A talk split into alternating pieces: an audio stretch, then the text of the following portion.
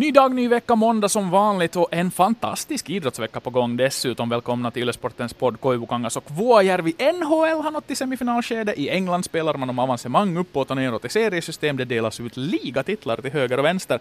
Och så ska man också klämma in en Europa League-final någonstans där mitt i veckan. Den här veckan avslutas dessutom med två fantastiskt fina idrottskalas. Stafettkarnevalen i Åbo, fredag, lördag och medaljmatcherna vid ishockey-VM i Danmark lördag och söndag. Och vi väljer uteslutande att fokusera på det senare i dagens avsnitt av den här podden. Idag har vi utlokaliserat min vapendragare Chris Vuojärvi. Han har också varit det tidigare i och för sig då han bodde i New York och var korrespondent där. Nu är han Herning-korrespondent. Hej på dig Chris och allt väl? Hej! Oh ja, allt väl. Eh, trots att jag nästan körde in i väggen genast då jag anlände igår. Det var väckning klockan 4.50 och så flög jag till Billund, tog bilen till Herning och jobbade sen på ända fram till klockan två. Man kände att man levde om vi säger som så men Uh, det som vi vill lyfta fram här också, det är väldigt festliga utrymmen här i, i Herning. Uh, eh, det är ju en tillfällig ishall som egentligen är ett mässcenter där man spelar de här matcherna. Och det som jag tycker är fascinerande är att man hör vilka låtar som spelas i de olika omklädningsrummen eftersom det är sådana tillfälliga utrymmen så allt ljud kommer hit till, till presscentret. Så bara sådär som en randanmärkning, då Tyskland slog Finland igår så vilken låt var den första de tyska spelarna lirade då de kom till omklädningsrummet? Snälla säg, snälla säg att det där är en fråga till mig, en direkt fråga. Att jo, jag får jo, gissa. Jo, jo, gissa, gissa, gissa. no, de, sp de spelar Rammstein. Nej, jo. inte ens nära på. Neil Diamond, Sweet Caroline. Åh, lite klyschigt, men helt okej okay, faktiskt. Mm. Det hördes inte någon musik från finska båset då?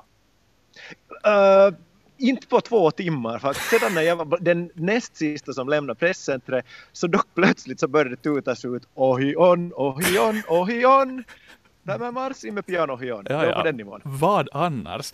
Hördu Chriso, med oss idag har vi som vanligt uh, en gäst. Uh, idag har vi en hemvändande Herning-korrespondent med oss. Färsk av flyget dessutom, I might add. Skulle det här vara ett fotbolls-VM på 1970-talet och vi skulle ha delat ut en vandringspokal åt varje gäst som har medverkat hittills, så skulle Kristoffer Herberts ha fått behålla pokalen efter detta gästspel i äkta Jules Rimet-anda. Det här är hans tredje medverkan i Ylesportens podd. Välkommen med Kristoffer Herberts!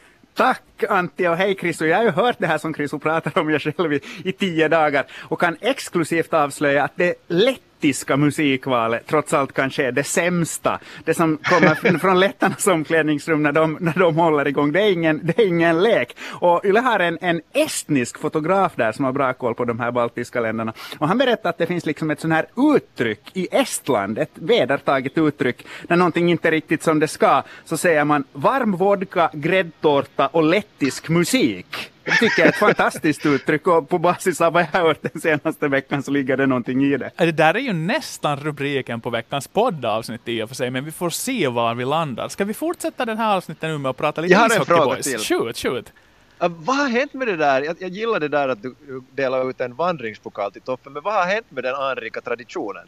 Jag har inte delat ut några pokaler, men Fifa gjorde ju det. Och Jules Rimet-pokalen gick ju till uh, Brasilien när de vann tredje gången, det vill säga de mm. tog hem titeln för tredje gången. Nu gäller väl den, den traditionen fortsättningsvis? Jo, jo, jo, men, men under min barndom i Lovisa då jag tävla för Lovisa Tor så, så det delades ut vandringspokaler till höger och vänster. Gör man det fortfarande? Jo, månne nu inte. Vi har, Hoppas. I, i städskrubben här på Yle Jakobstad har vi en vandringspokal där det står någon sån här bra jobbat denna vecka. Ge den här vidare, ge den här vidare efter att du har haft den en stund. Jag har ingen aning hur den har hamnat där, men någon borde väl småningom få den. Kanske vi ger den åt Toffe? Mm.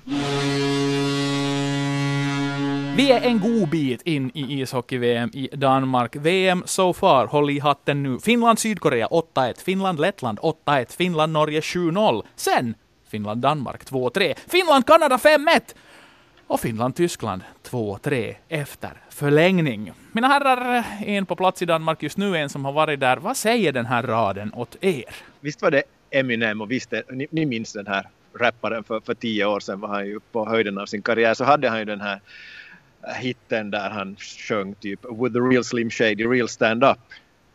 Och jag tycker det är lite samma läge med Lejonen. Vad, vad är Finlands verkliga ansikte? Och jag vet inte riktigt. Efter förlusten mot Danmark så ville jag inte dra några förhastade slutsatser för jag tycker att Dan Danmark spelar så bra i den matchen och Finland spelar helt okej. Okay. Och sen efter det kom segern över Kanada och jag tänkte att allt är frid och fröjd. Nå, så kom magplasket igår mot Tyskland och det, den insatsen och det resultatet tycker jag man inte bara kan vifta bort. Det en gång är in, ingen gång, två gånger. Det är lite redan av en, en, en trend. Frågan är hur kan nivån kastas så, så brutalt? Uh, det skulle vara lätt att säga att det är ett ungt lag och att det är bara naturligt. Och, och visst, en del av nyckelspelarna de är knappt torra bakom öronen, men ändå. Sebastian Aho och Mikael Granlund, de är kapellmästare och de är så mogna både som människor och som, som spelare så jag är förvånad över att de också, om de inte kanske vek ner sig, så inte kom upp till ens normal nivå igår. Det, det, det, är förvirrande. Jag tänker då göra precis det som Chris sa att man inte kan och vifta bort det här Tysklands resultat. Jag tycker det kommer sådana här resultat i VM för alla lag. Sverige tvingades till förlängning av ett ganska svagt Slovakien. USA tappade poäng mot Lettland, vilket jag inte riktigt kan förstå. VM handlar om att vinna rätt matcher och det tror jag det här finländska laget har en väldigt god förmåga att göra. Kanada var en match som behöv, behövde vinnas med tanke på, på fortsatt spel och med tanke på gruppsegern och med tanke på att få en enkel väg framåt.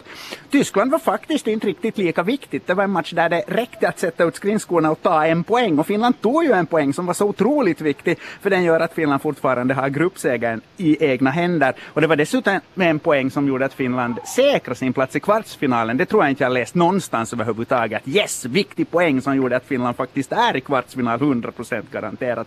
Så att det var den här turneringsstarten har visat för mig så är att det här finländska laget har en otroligt hög högsta nivå. Har kapacitet att bli världsmästare på söndag. Sen har det också visat att det här laget är som andra VM-lag i andra länder alltid har varit, det vill säga att trots att de är väldigt bra så kan de hamna i märkliga svackor och åka på överraskande poängförluster. Men ligger det någonting i det här då som man pratar om med att man, man blir trötta och, och, och behöver mellandagar, att det är så hiskelig matchtakt och allt sånt här. Säsongerna har ju varit långa i och för sig, men, men, men, men det togs fram nästan från var och varannan mun. Både spelare och ledare konstaterade att, att, att det, var, det var en svår match just den här Tysklandsmatchen. Att det var kanske därför det gick åt skogen, Krisu?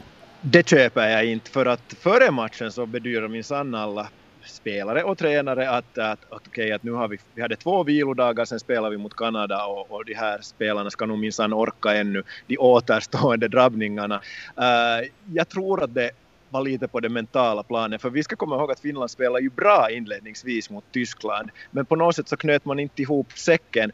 Och, och visst, äh, Lauri Marjamäki här för en stund sedan då jag äh, pratade med honom eller den samlade presskåren fick äh, höra vad han hade att säga. Han lyfte fram att, att äh, Tyskland bara hade fem målchanser i hela matchen så visst, Finland var ju det bättre laget. Men lite oroväckande kanske ändå att äh, man inte klarar av att upprätthålla ens en, en hyfsad nivå och Mikko Rantanen i en, en fem minuters intervju igår då inför den här samlade presskåren i intervjuzonen så han lyfte fram då den här andra perioden som var ju var helt horribel säkert i varje svar. Och, och visst eh, jag träffade och lyssnade på de här spelarna och tränarna för en stund sedan och, och jag är så tillvida nog övertygad om att, att nu har man nollaläge och att äh, Finland kommer att spela på ett helt annat sätt mot, mot USA. Men äh, det, det finns vissa oroväckande tendenser i, i det här laget och inte minst det att jag tycker att Marjamäki matchar kanske äh, sina två topplinor lite väl mycket och Kasperi Kapanen till exempel sa för en stund sedan att, att han inte kände sig helt fräsch under slutet av matchen.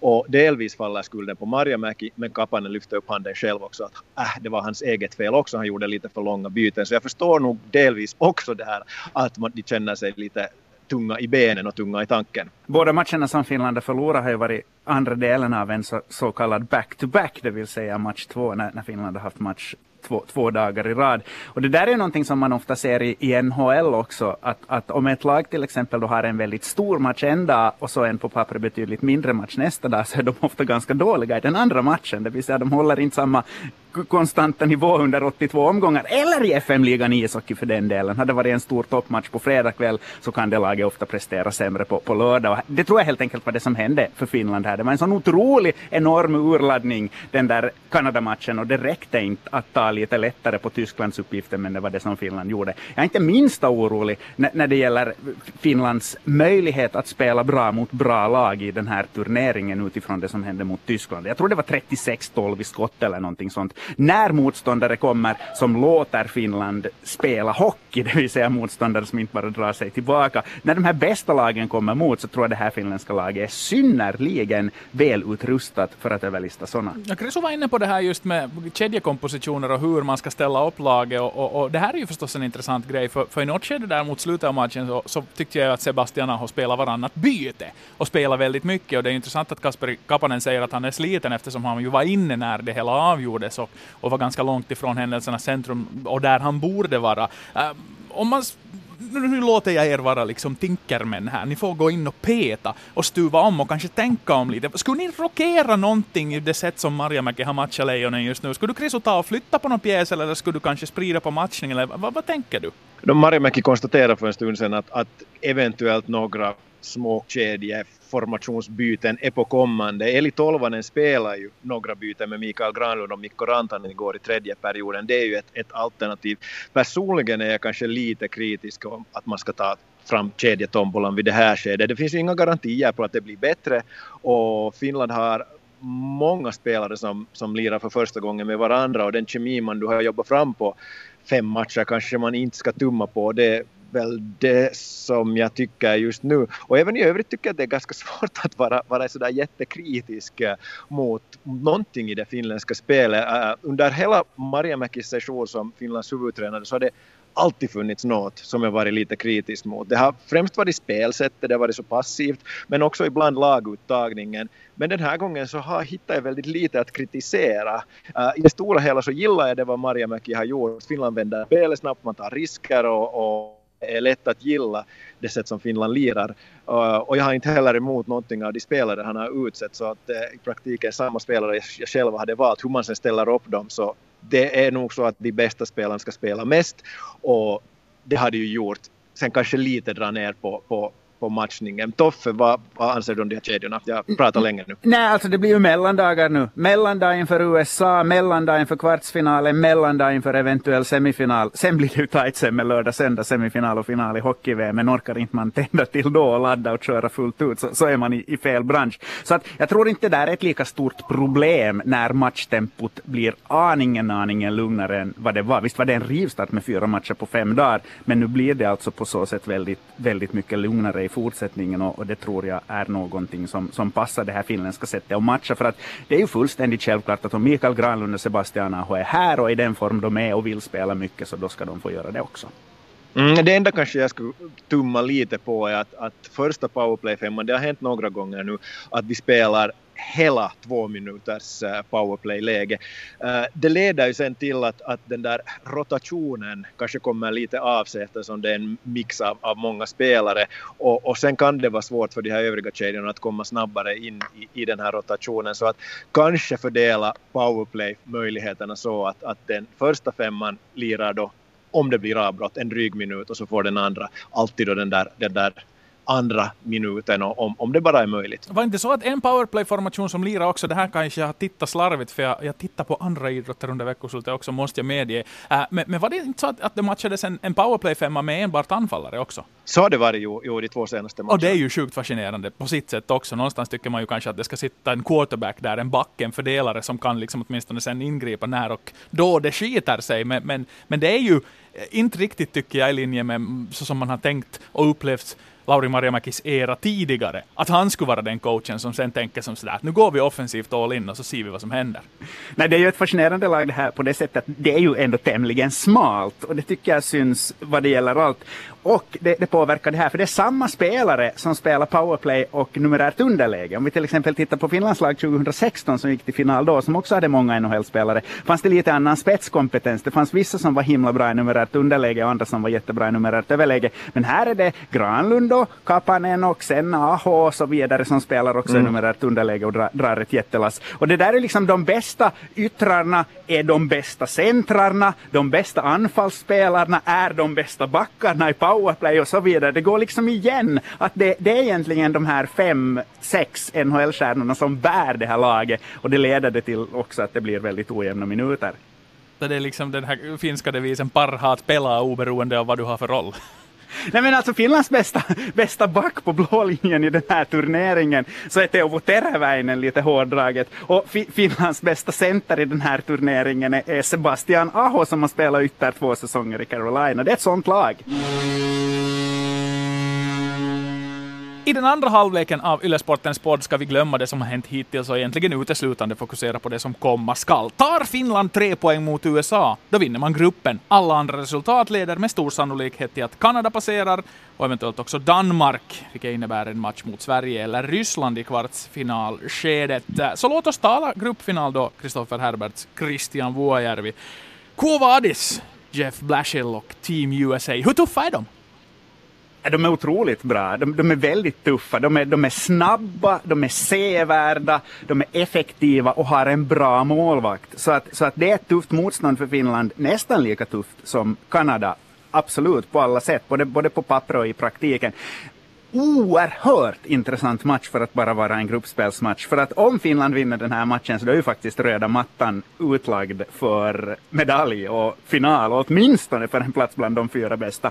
För att om Finland vinner den här matchen så, så lite det alltså fast i vinner Finland den här matchen så spelar man då antagligen mot Schweiz i en kvartsfinal. Och här tål det att upprepas igen att Finland har aldrig någonsin förlorat en knockoutmatch i ett stort hockeyslutspel mot ett lag som är utanför de här klassiska stora, det vill vill säga Sverige, Ryssland, USA, Kanada, Tjeckien. Och eh, jag tror inte att de gör det heller nu om det skulle bli som så att det blir Schweiz i kvarten. Men då ska det bli Schweiz i kvarten också, eller Frankrike för den delen.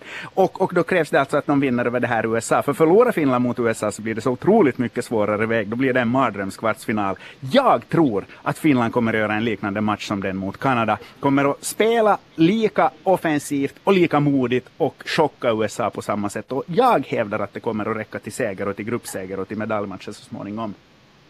Uh, däremot tror jag inte att eh, Keith Kincaid, alltså USAs målvakt, kommer att bjuda på liknande tavlor som, som de båda kanadensiska målvakterna. Så jag upplever nog att det kan bli riktigt tufft för Finland. Sen bara en liten, jag håller med Toffe fullständigt om att det här är ett oerhört sevärt och bra, mycket bra, sylvast amerikanskt lag. En liten statistisk notering bara. Okej, okay, USA har, har de senaste matcherna mött, mött elakt sagt blåbär, men backen Charlie McAvoy som, som helt nyligen anslöt sig till den här amerikanska truppen, han har sju poäng på två matcher. Back alltså, sju poäng på två matcher.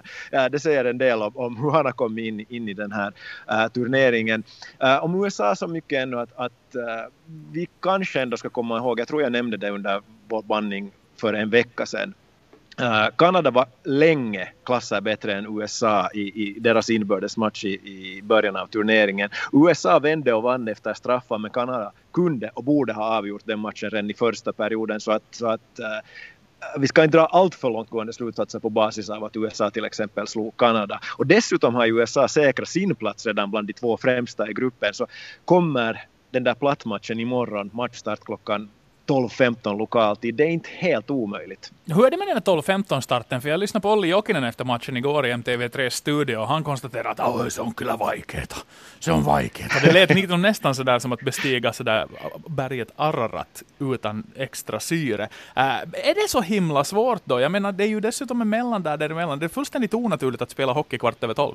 Nej, det kan det ju inte vara. Det vet ju alla som, som noga följer med NHL att med jämna mellanrum så knäpper man på TVn där vid 7-8 tiden hemma i Finland och så spelar de live-ishockey i TV så det är ju inte fullständigt totalt omöjligt. Det händer ju några gånger per säsong för NHL-klubbarna. För att då inte tala om de som har spelat i KHL som ju också är en stor del av det finländska laget som kan förflytta sig mellan 8-9 tidszoner och har helt märkliga tider i kroppen när de lirar match och det spelar ingen liksom, roll vad klockan egentligen är när man spelar i Novosibirsk eller i Vladivostok eller i Kunlun Red Star och så vidare. Så att, så att jag tycker det är att överskatta saker att säga att det påverkar så otroligt oerhört mycket. Däremot kan det påverka vad en sån sak vad det gäller just USA som Chris var inne på att de är redan klara för avancemang och den där totala laddningen kan, kanske inte uppstår på samma sätt när man är lite sådär småsömnig. Men, men att, att det skulle i en jätteviktig match om, om mycket står på spel påverka prestationsförmågan. För att fortsätta med det här Toffes resonemang så, så de finländska spelarna så alltså, de har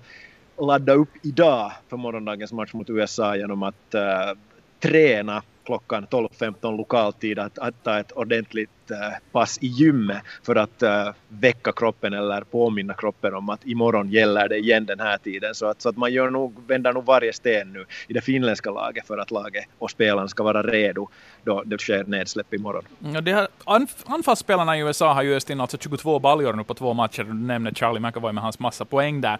Uh, hur stort test blir det för den finska defensiven? För här nyss då vi pratade om Finland och laget och hur de har spelat så pratar vi nästan uteslutande om anfallsformation. Uh, klarar vår backbesättning av den här amerikanska offensiva anstormningen? Den frågan ställde vi ju för en vecka sedan också. Jag tycker att utifrån den första VM-veckan, första fem matcherna som Finland har spelat i den här turneringen, sex till och med, så, så, så är svaret ja. För att jag tycker att, att det var inte försvaret som gjorde att Finland förlorade mot Danmark, det var powerplay-spelet, det danska, det var inte försvaret som gjorde att Finland förlorade mot Tyskland, det var ineffektivitet i målchanser. Däremot så gjorde ju faktiskt Kanada bara ett mål mot Finland och där tyckte jag finländska försvararna spelat så bra som jag hade hoppats, det vill säga modigt, de vågar hålla puck, de vågar chansa lite, det var inte bara att slå bort i panik. Visst var de skär efter ibland, men jag tyckte med kollektiv defensiv så fixade de det bra. Så att hittills på basen av ett halvdussin matcher så är svaret på den frågan ja, försvaret fixar USA också. Ja, Finlands backbesättning är ju alldeles underbar. Jag, jag tycker att uh, det är skönt att se att Mariamäki har, har, har valt uh, uh, skridskoåkning och puckskicklighet framför typ fysisk äh, presens i, i, i Tänker du på Lasse Kukkonen nu? mm, no, jo, då, jag behöver inte det var bara presens, inte ens fysisk. bakåt i tiden så Aki Berg och de här, den sortens backar börjar ju bli allt mer uh, utrotningshotade till och med i ishockeyn och Finland går nu i bräschen för att ha, ha skickliga, uh, spelskickliga backar. Den hotade backbjässen inom ishockeyvärlden. Äh, Finland, USA, vi har rätt ut matematiken, det vill säga Finland ska vinna, ta tre poäng och således vinna gruppen och bädda för den här direkta semifinalbiljetten om jag, Toffe, hårdrar ditt resonemang. Äh, men om och där det är ändå inte blir så och, och, vi ställs mot Sverige och Ryssland, hur mycket ska vi frukta de lagen? Sverige har ju tappat några pjäser nu ur sin laguppställning på grund av tumskador. Uh, Ryssland har inte kanske fått alla de namnen de hade tänkt sig, men, men, men hur rädda ska vi vara för topp två ur den andra gruppen? Jätte, jätterädda. Eh, det är ju inte alls otänkbart att Finland förlorar mot USA och att Danmark samtidigt slår Lettland. Det senare är sannolikt, det första är i allra högsta grad möjligt. Och i så fall är alltså Finland fyra i gruppen och eh, då tror jag ju att Sverige kommer emot och det skulle nog vara en häftig kvartsfinal för det här otroligt talangfulla laget. Nej, alltså Sverige är bra. S Sverige har, har turneringens bästa backbesättning vill jag väl nästan påstå ändå, har också lite storlek och styrka jämfört med, med Finlands spelskickliga dito. Och eh, anfallsmässigt har Sverige kommit bra igång i den här turneringen och har fått in ny, nya toppspelare också. Så att det gäller att undvika Sverige så länge som bara möjligt i den här turneringen. Sverige och Kanada, i och med att Finland redan har slått Kanada en gång. Jag är en sån som tror att Finland får svårt att slå Kanada två gånger i samma turnering. Jag ser gärna att någon annan slår ut Kanada på vägen. Ryssland till exempel i en kvartsfinal. Men undvik Sverige och Kanada så länge som möjligt så blir det här festligt. Jag tror att Finland har bra chanser att, att slå Ryssland i en potentiell kvartsfinal.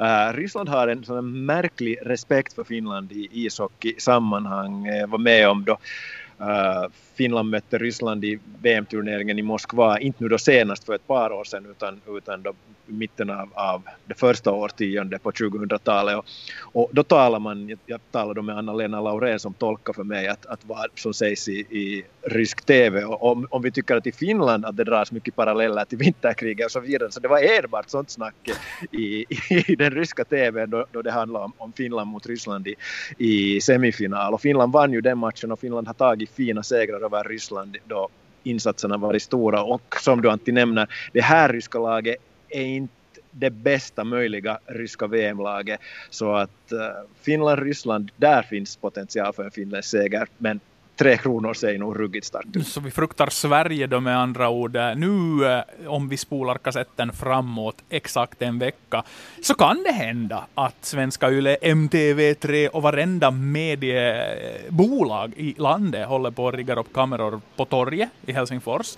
eller så kan det vara det som i, i andra sammanhang brukar kallas för måndag.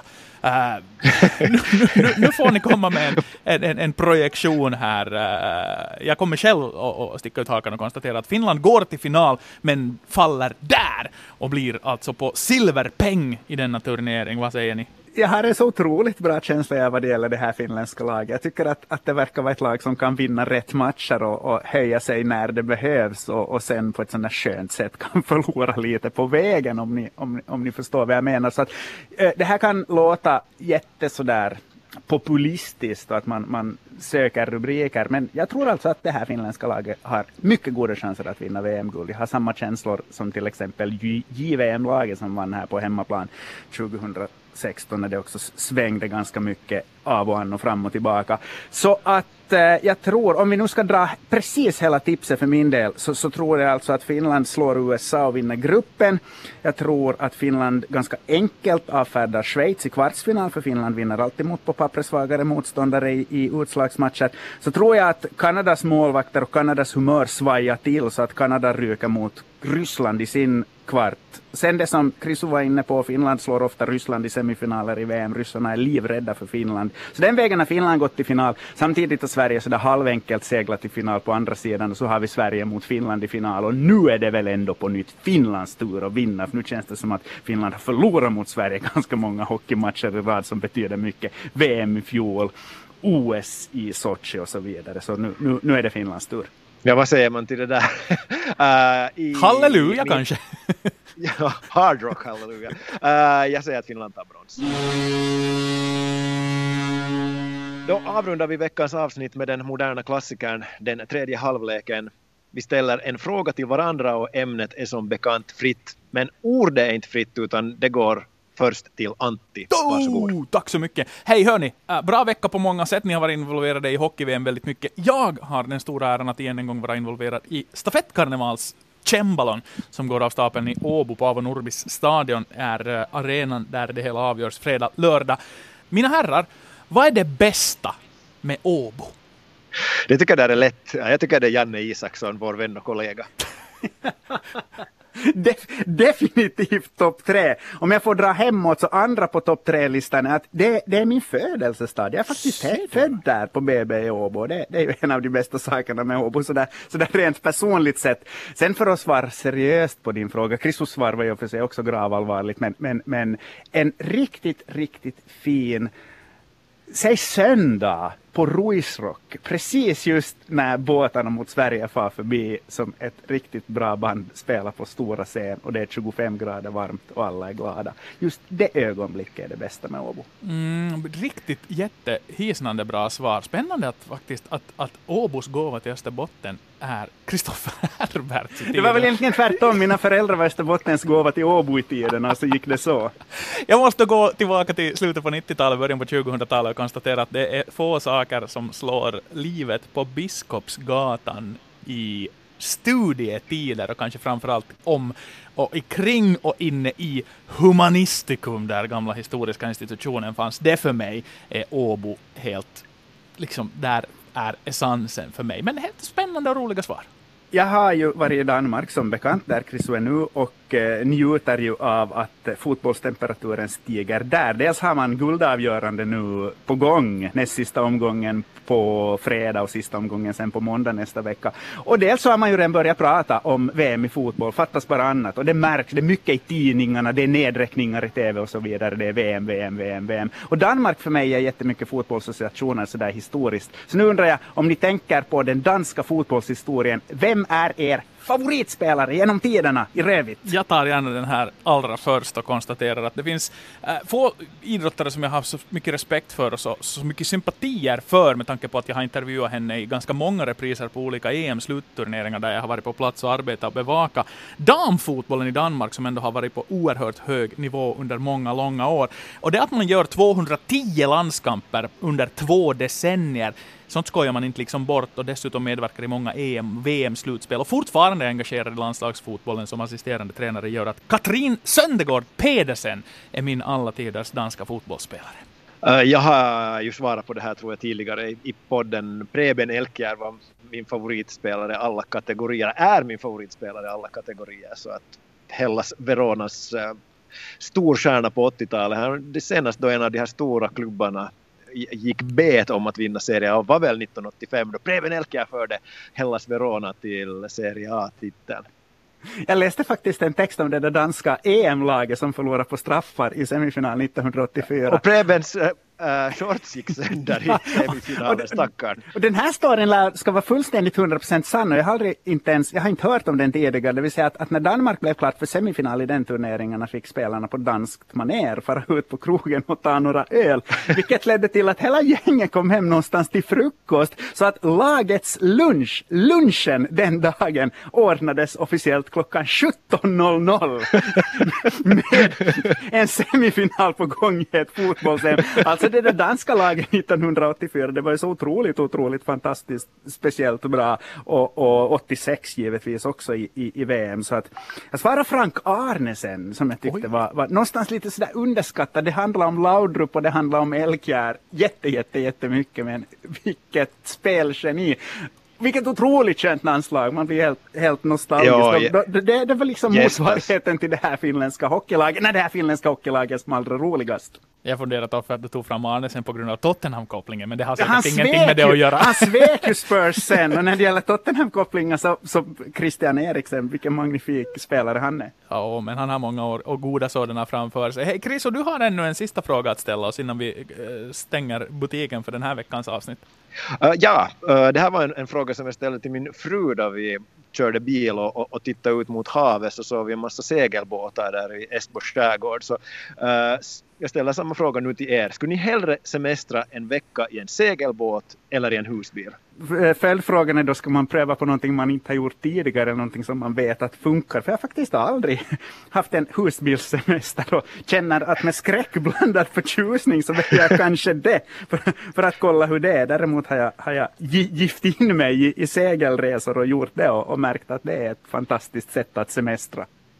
Jag har alltså noll av två. Så för mig blir, blir det liksom att, att, att kombinera det här, att, att jag skulle åka hus, hellre då vagn, för den där gamla svenska schlagerklassikern heter ju att man ska ha husvagn. Uh, åka ner husvagn till någonstans därifrån jag skulle segla tillbaka, så då skulle jag få uppleva the best of both worlds. Jag har inget svar, för jag har testat varken det. Jag har faktiskt aldrig satt min fot på en segelbåt. Hör och häpna, det här är alltså en öppen invit till Svenskfinland nu, det är bara att höra av sig. antti.koivukangas.yle.fi, som också fungerar som en bra sluss för feedback kring den här Yle-sportens podd, som har nått sin kulmen, det vill säga slutet, den här veckan. Tack Chris Får inte svara. Oj, sorry! Naturligtvis. Uh, två ganska jobbiga alternativ. Uh, jag har varit med om en segling ända till Kanarieöarna från Engelska kanalen och det var på många sätt ganska jobbigt så jag på det sättet bränt barn skyr elden så jag riskerar att satsa en vecka i en husbil.